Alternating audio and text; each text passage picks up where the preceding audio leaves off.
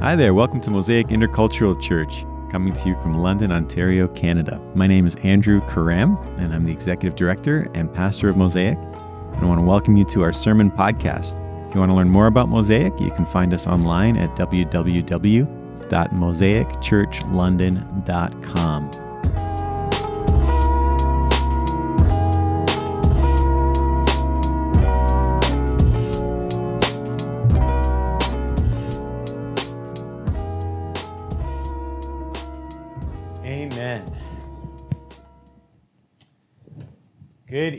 friends. It is good to be worshiping with you tonight. Um, we're going to pray, and then we're going to read the scriptures that were read earlier. And then we're going to ask the question how do we live as children of God on a day like today? Let's pray. Almighty God and Heavenly Father, we bow before you in the name of Jesus, your Son. We confess that we need you. God, we need your salvation. And we thank you that you have poured out life on us, given us life through Jesus, our Son, and by the presence and power of your Holy Spirit. God, would you shine brightly in what is said here? Would you take everything that is not from you and would you keep it from my mind or block our ears to it? God, would you open up our hearts and minds to experience you, to hear you speak, to hear your word come alive? God, lead us into new life, to live in different ways because of the life that you are giving us and because of what you say to us today. We pray this in Jesus' name. Amen.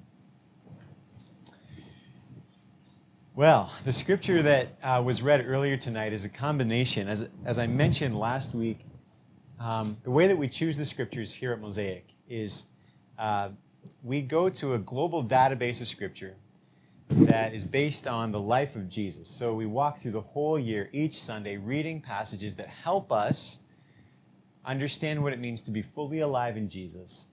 And Gloria Jones, who's an elder in the church, she chooses which out of that database, that database of scriptures we'll, we will read.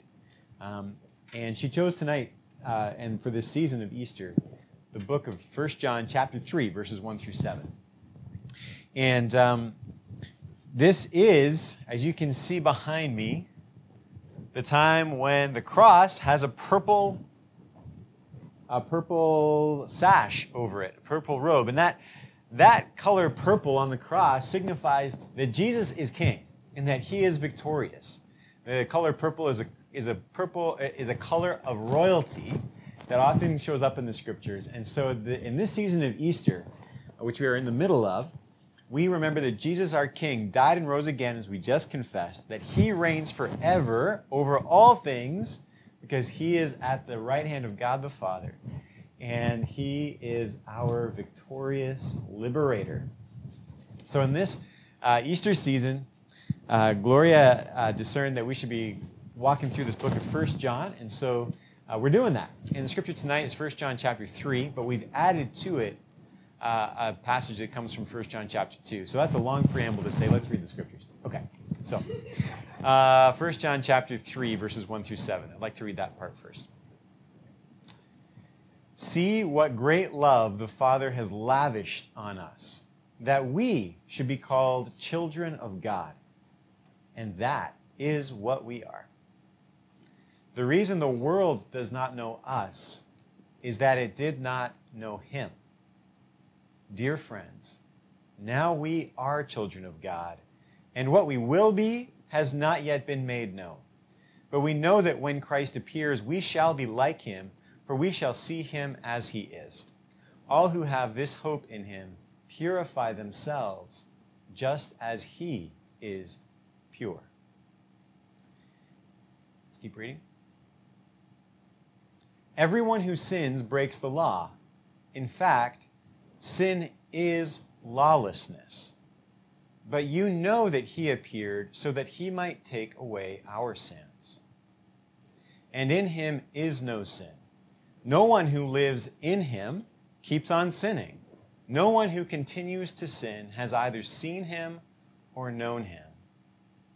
Dear children, do not let anyone lead you astray.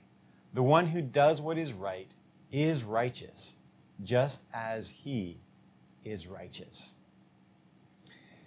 Last week we talked about the uh, beautiful language that this author, uh, we call him John the Elder, this beautiful language that he uses to address this audience. He calls them dear children, God's beloved people.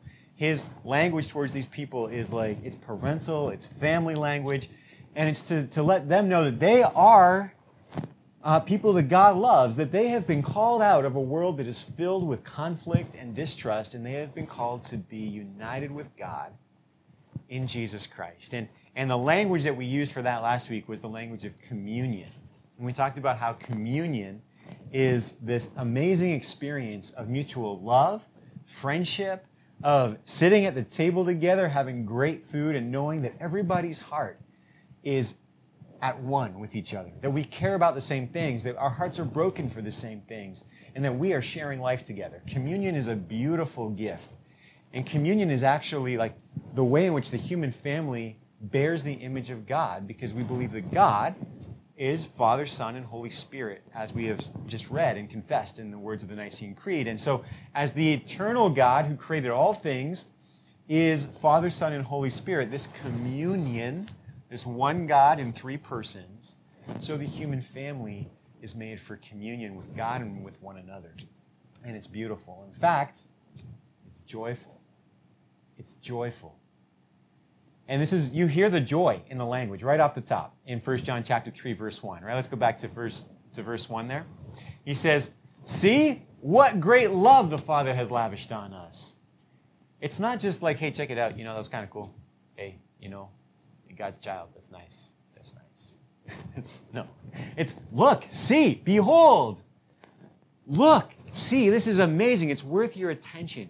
Gaze on the beautiful love of God, that our Creator, who is holy and righteous in love and all powerful, all glorious, would call us His children.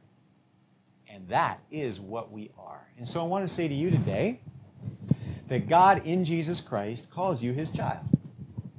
That is your deepest identity. There's nothing deeper than being the child of the Creator. Nothing deeper at all. And in this, in this time, in this season, when our identities are under attack from every angle, it is good news to know that your deepest identity in, is found in Jesus Christ as a child of God. Now, we use that language a lot and we sing songs about that a lot. And I often wonder do we understand what that means for us practically? Because identity is very complicated. And when I think about the, the news today, and I think about even the things that we've heard tonight, right? I mean, Norm and, and Donna were sharing, and Ron was praying for the people in St. Vincent and the Grenadines as they are dealing with a volcano. And as Norm said, these people are not in the news very often. They, like so much of the world, were colonized by the British, and people were, were displaced to go to those islands, and those islands are still suffering under the, under the consequences of that. And uh, and here they are suffering acutely right now. And those people are children of God. And here in our province, something very strange has happened lately. Uh, we got news that the police services had to say to our government that they will not exercise the power that the government wants to give them which is a good thing, right? The government gave the police permission to stop people on the streets, to ask them where they were going, and to find out their addresses. And the police services across the province said, hey, everybody, we're not going to do that. That's a bad idea. Now, on the one hand, I want to say, thank you, Jesus, for police leaders who do not want to abuse their power and who do not want to abuse the public trust. That is amazing. On the other hand, I want to say, Lord Jesus, what does it mean to live as children of God when our government is giving the police power that the police recognizes it should not have? And this is, as I said, this is not, it's not just about politics. This is about, this is also intertwined with the question of our identities. When I got the news yesterday, that the government had given the, permi- the police permission to stop people, like so many of your hearts, my heart thought, what about all my black brothers and sisters? Like, what, what does that mean for them? That's a Torah. That, like, how is it that the provincial government, after people have been through, we've been through inquiries about the practice of carding uh, in, the, in, in the city of Toronto, and realized that, that black people have been disproportionately stopped by the police in the past, and they have been, there have been all these reasons given for like, for, for doing that. And now the government is giving the police permission to stop anybody after carding was proven to be like unhelpful and an expression of pain and injustice. Like, what is happening right now? And what does it mean to live as children of God in this time? Because we experience these events, whether they are they're global events that are connected to people that we love, or whether they are things here at home, we experience these events and they break our hearts. And still we confess that Jesus Christ died and rose from the dead, that he has conquered sin and death. And we believe the word that says that we are children of God. But what does it mean to live as children of God today when these things are happening and when our identities are so conflicted and caught up in the tension? Well, if you look at 1 John the first thing to, to note in, in, in verse 1 is that our identities in Jesus Christ are the overflow of the love of our Heavenly Father. What God is offering us is, is, is identity that is rooted in the eternal, all powerful love of our Creator. It's identity that is not based in conflict. It's not based on having to prove yourself to be worthy of identity. It is identity that flows from the eternal, infinite power of the love of God. So when God, in His love, calls you His child, that is an eternal reality that goes to the depth of your being. But you'll notice that is what we are now, but our future is not yet been made known. That's what he says in verse 2. He says, Dear friends, now we are children of God. Praise God. And what we will be has not yet been made known. And so there's this mystery. We know that right now we are children of God, but we do not yet know what that will look like in the future, which might be a source of great anxiety for us. Because if we don't know what we will become, how on earth are we to, to know really who we are. Now, let me say that again, because that, that's a strange thing to say. If I don't know who I'm going to become, how do I know who I am? And actually, that makes a lot of sense, but we're not going to go down that philosophical road. But when you think about um, when you think about the stories of people who have come out of very difficult places in life and they have achieved something, they have overcome great odds, often the story that, that is woven into their life is that they had a vision for their life. They knew who they wanted to become, and they knew that what they were experiencing right then in that time was not the end of the story. Because they could see through their circumstances and they could see what was on the other side. If they could learn certain things, if they could develop certain character traits, if they could connect with certain people. And so, because they had a vision of who they were becoming, they understood who they were right now properly. So, if who we are in Jesus Christ as children of God, if we don't know what we will be, how then do we know who we are? Does not a does the question make sense? But he says we we do know something. We know that when Christ appears, we shall be like him, for we shall see him as he is. So, this is amazing. I don't, I, I honestly wish that I could explain this in as beautiful words as it deserves, but I can't. What we do know is that Jesus Christ, the one whom we have confessed, the one who was born of the Virgin Mary, lived, died, and rose again, he is the one in whom we live. And we know that he has passed through death into life eternal, but we don't see him with our physical eyes. He lives in us. So when we say that we are children of God, we're saying we are in the Son of God. The Son of God dwells in us, and we are in him. And even though we can't see him, he will be made visible to us. And when he is made visible, we will become like him. So, how do we know who we are? By looking at Jesus. How do we know who we are going to become? By looking at Jesus. How do we know our destiny? By looking at Jesus. Where do we see Jesus? Well, we see him in the scriptures, everywhere in the scriptures. We see him in the community of the people that follow him. We see him in the bread and in the cup that we will take later on this evening. Where we can see Jesus, we see our destiny. And we see what it means to be the children of God. And so that gives us hope. So no, there like we don't know what we'll become because right now we're on this side of our own resurrection, right? And so my body's going to be transformed. Your body's going to be transformed. You're going to be utterly new when you die physically and are brought to new life in Jesus Christ. You'll still be yourself. I'll still be myself. But what we will be has not yet been made known. But the thing that we do know is that when Jesus comes again, when we see Jesus face to face, we will be transformed to be completely like him because we will see him as he is. And that, my friends, is so far beyond our greatest hope beyond our wildest imaginings for ourselves that we often say, You can't expect me to live like that's true. I don't know how many conversations I've been in with people in the last 15 years where they say, Yeah, Jesus did that, but I'm not Jesus and you're not Jesus. And then we justify living lives that are less than what we were created for.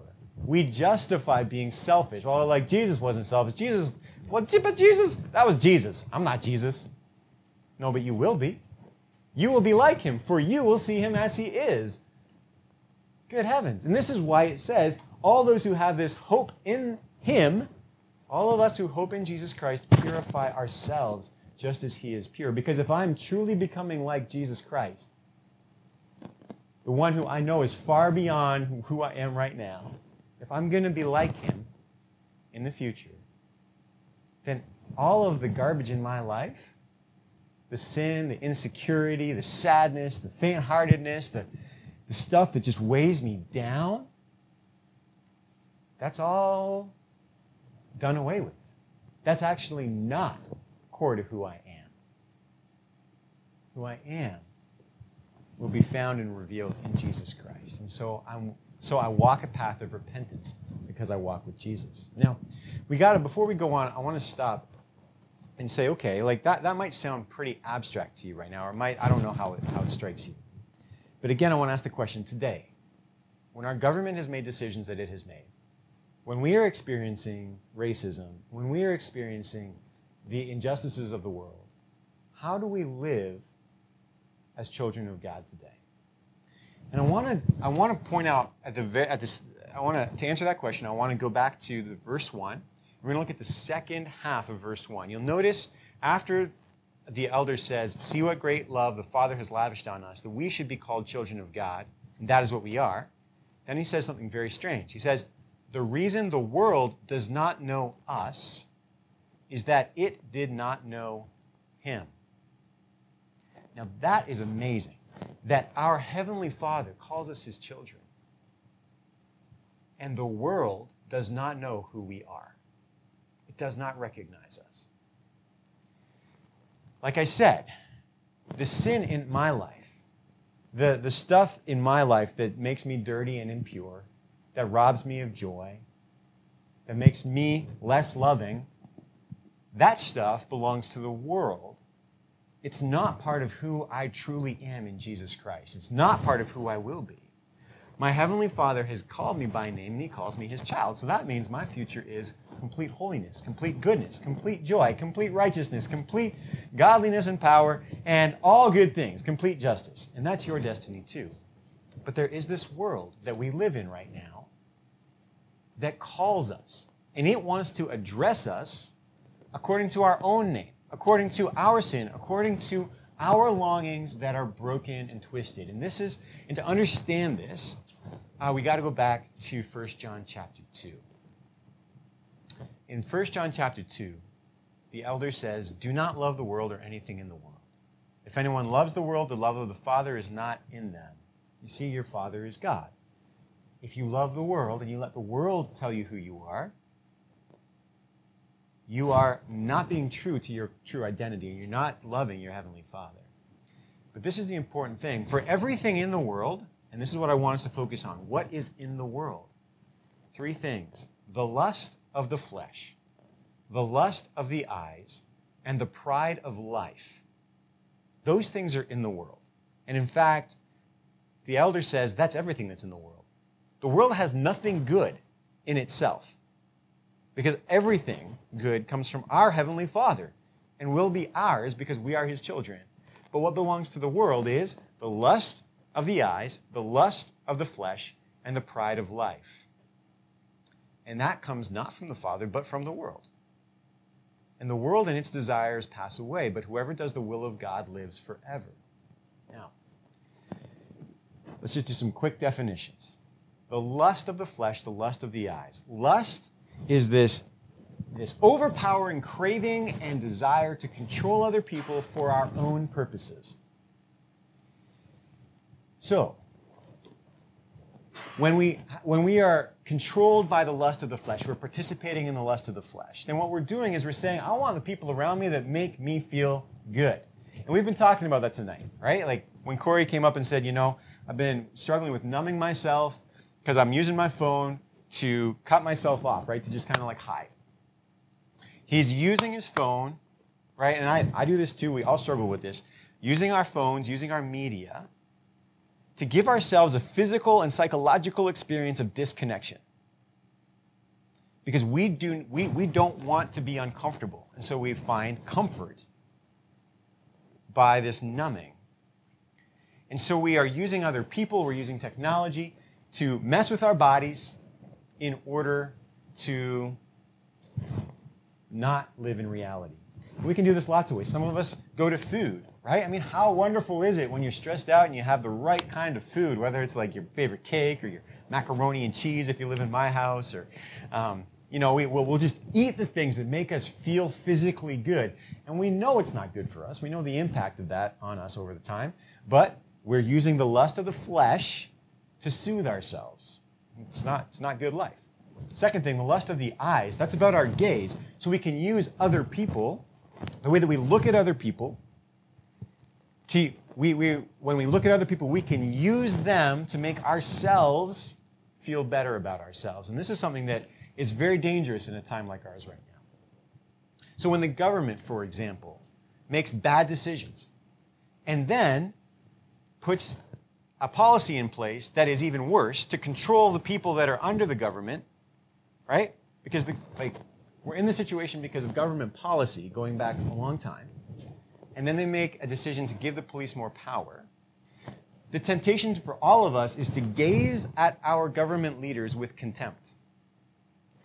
The temptation for all of us is to condemn our leaders, whether it might be the premier, whether it's you know the minister of education, whoever it is, we will look at them and we'll say, "Oh my goodness!" We'll call them names, we will disdain them, we will speak of them with disrespect. What we're doing is we are exalting ourselves above them and we are judging and condemning them based on our sense of what they've done, because of how they make us feel, because we are afraid, because we uh, are angry and we are hurt.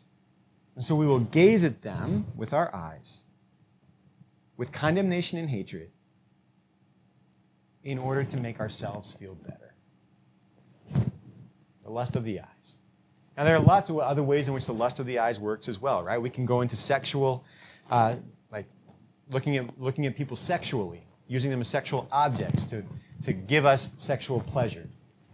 We can look at wanting positions of power in order to get people to do what we want, right? Lots of ways that it can work. But then the third thing he says is that the pride of life is also part of how this world operates. And the pride of life, the word life there is the word bios. And bios is different from spiritual life. Bios is the expression, it's like how you choose to live your life, right? So, right now, in our time, the big temptation for everybody, it seems like, who has money, is everybody wants to go buy a house that has a yard and they want to go put a, put a swimming pool in that yard. They want their way of life to be their defense against all of the chaos of the world. And we want to, you know, this is true about, about us as Canadians. We want our way of life as Canadians to be like the best. And so, eight months ago, we, were, we, we all looked at each other and said, Man, I'm glad I don't live south of the border. Man, I'm glad that my prime minister does not do what the leader of the United States does. And now, we're all looking down at the folks south of the border and saying, Man, we wish we had their manufacturing capacity. Why, why are we waiting for vaccines? And there's this double standard. We're like, man, we want to be better than them, and we will talk about how much better we are. Because we have the pride of life, we have the pride of our lifestyle, the pride of our culture. And then down there, they're, they're getting their vaccines. And we're like, oh, I'm so envious. I want to go get my vaccine too. It's the pride of life. It's different from the eternal life that God offers us. You see, the, the expressions of life, the, the, the, ways that we get to choose to live our life today, exist because our Creator called us into existence, because our Creator is life itself. And so we don't, like, to, to take pride in our way of life is absurd, is absurd. Because our life is ending. Our biological life, our bios is ending but the eternal life of our Creator, which the Greek word is Zoe, the Zoe life of God lasts forever.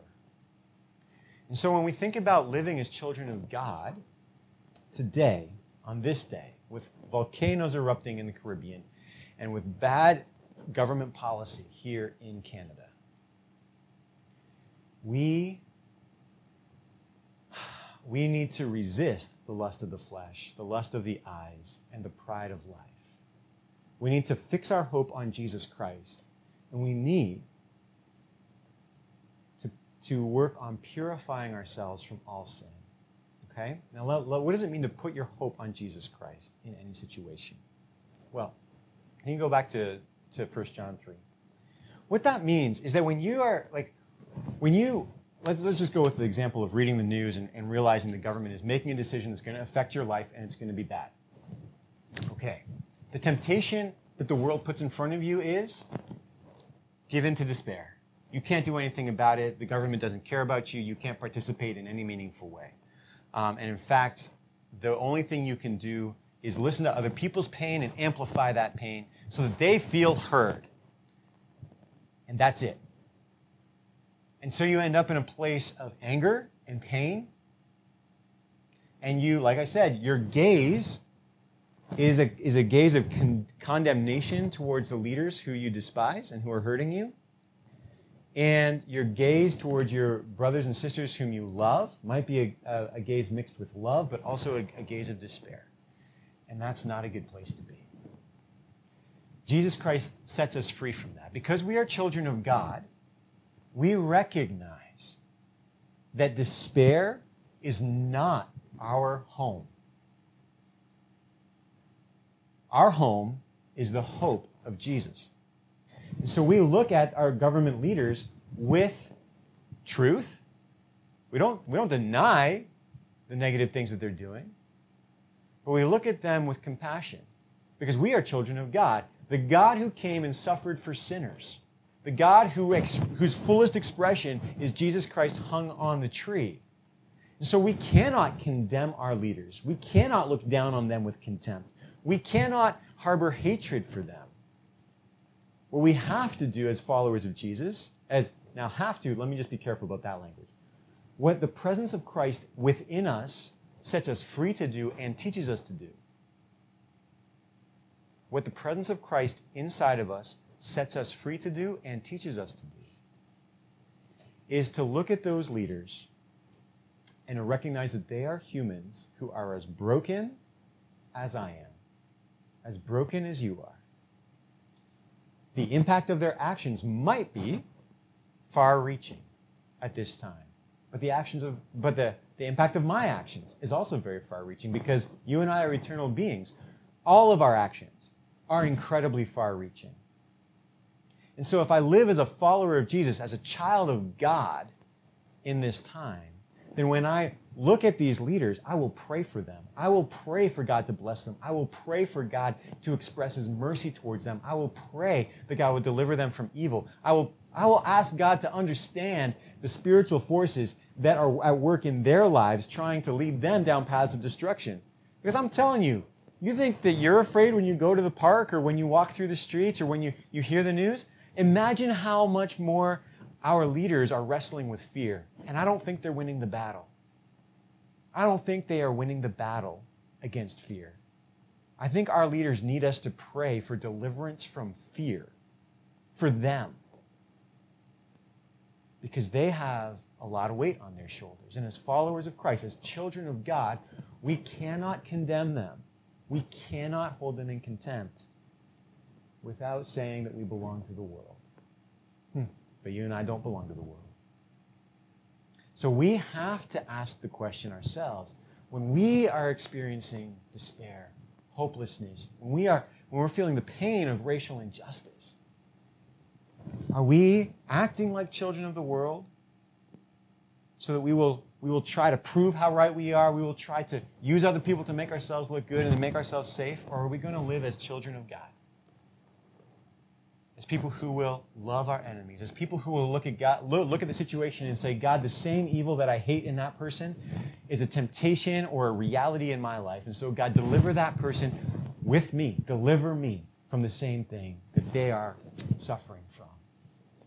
Now, a wonderful uh, African American theologian named Howard Thurman was uh, he he's I think he's passed on now. So the, back in in the middle of the 20th century, he was taking a train or a bus through um, through the segregated areas of the United States, and he saw um, he, he's an African American, so he's black, right? And, and he knew the hatred that white people had towards him and towards his people. But from his window in his bus or in his train car, he saw a group of black children expressing incredible hatred and violence towards a white child. And he painted a picture so clearly to say that, like, the issue here is so much bigger than one people group. There are spiritual forces at work in the lives of our children that will lead all of us into darkness. The same hatred that can live in a white person's heart can live in a black person's heart. And he set about in his whole life trying to help people to experience the power, the transforming power of knowing what it is to be children of God. Because he said, What does Christianity have to say to people whose back's up against a wall? When your back is up against the wall, you have nothing left. What does Christianity have to offer you? And he said this when you know that you are a child of God, when you know that you are loved by God, you are free. You can lift your head high. And so it is for us. When we are children of God, when we know that we are children of God, we do not want the same hatred living in us that we believe lives in other people. We want to purify ourselves because that hatred does not belong to us. It does not belong to us in Jesus Christ. So, friends, today, as you think about the, the realities in your life that threaten your communion with God, that threaten the joy that you have in Jesus Christ, that make you say that the only way to live is to defend yourself, to be stingy with your love, to close yourself off to hurt. I want to say to you that that's the voice of the world, and that the world is a liar. You are a child of God. You are called child, beloved child, by your Creator, in whom there is no darkness. And so, would you come and bring your sin to Him? Would you come like a child who has broken something precious? Come to your parent who understands you and loves you and can help you put it back together again. Come to your Heavenly Father Come to your Lord Jesus Christ because in Jesus Christ there is no sin. And He is the one who has taken away our sin. He appeared to remove our sin. Because He appeared, friends, we can walk away from our sin. we can put our sin behind us. So today, I don't, I don't know where you're at, but the call of God is to receive your identity. You are God's child.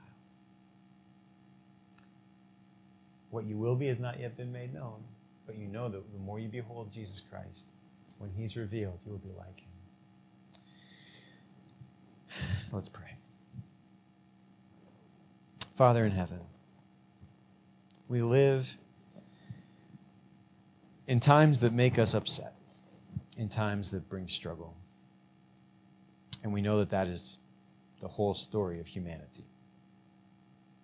That from the moment we turned from you, we have been in a battle with sin, in a battle with darkness and evil. But Lord, Lord God, our Heavenly Father, you revealed yourself in Christ Jesus, your Son, who died for us and rose from the dead. And you call us your children in Him. I pray that you would bring hope to us. I pray that you would teach us to put our hope in Jesus Christ. I pray, God, that you would set us free from the lust of the eyes, the lust of the flesh, and the pride of this life. Would our greatest aspiration be simply to enjoy you and to live in Jesus Christ? That our lives would be a healing presence in this time. And God, we thank you for the way that um, you have gifted people in this church to be a healing presence around the world in this difficult time.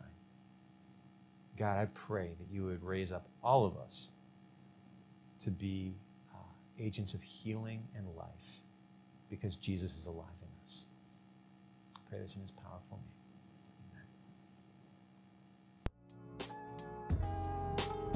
You have been listening to a sermon podcast from Mosaic Intercultural Church in London, Ontario, Canada. My name is Andrew Karram, and I want to thank you for joining us. If you want to find out more about Mosaic and about the work that we do, please check us out online at www.mosaicchurchlondon.com.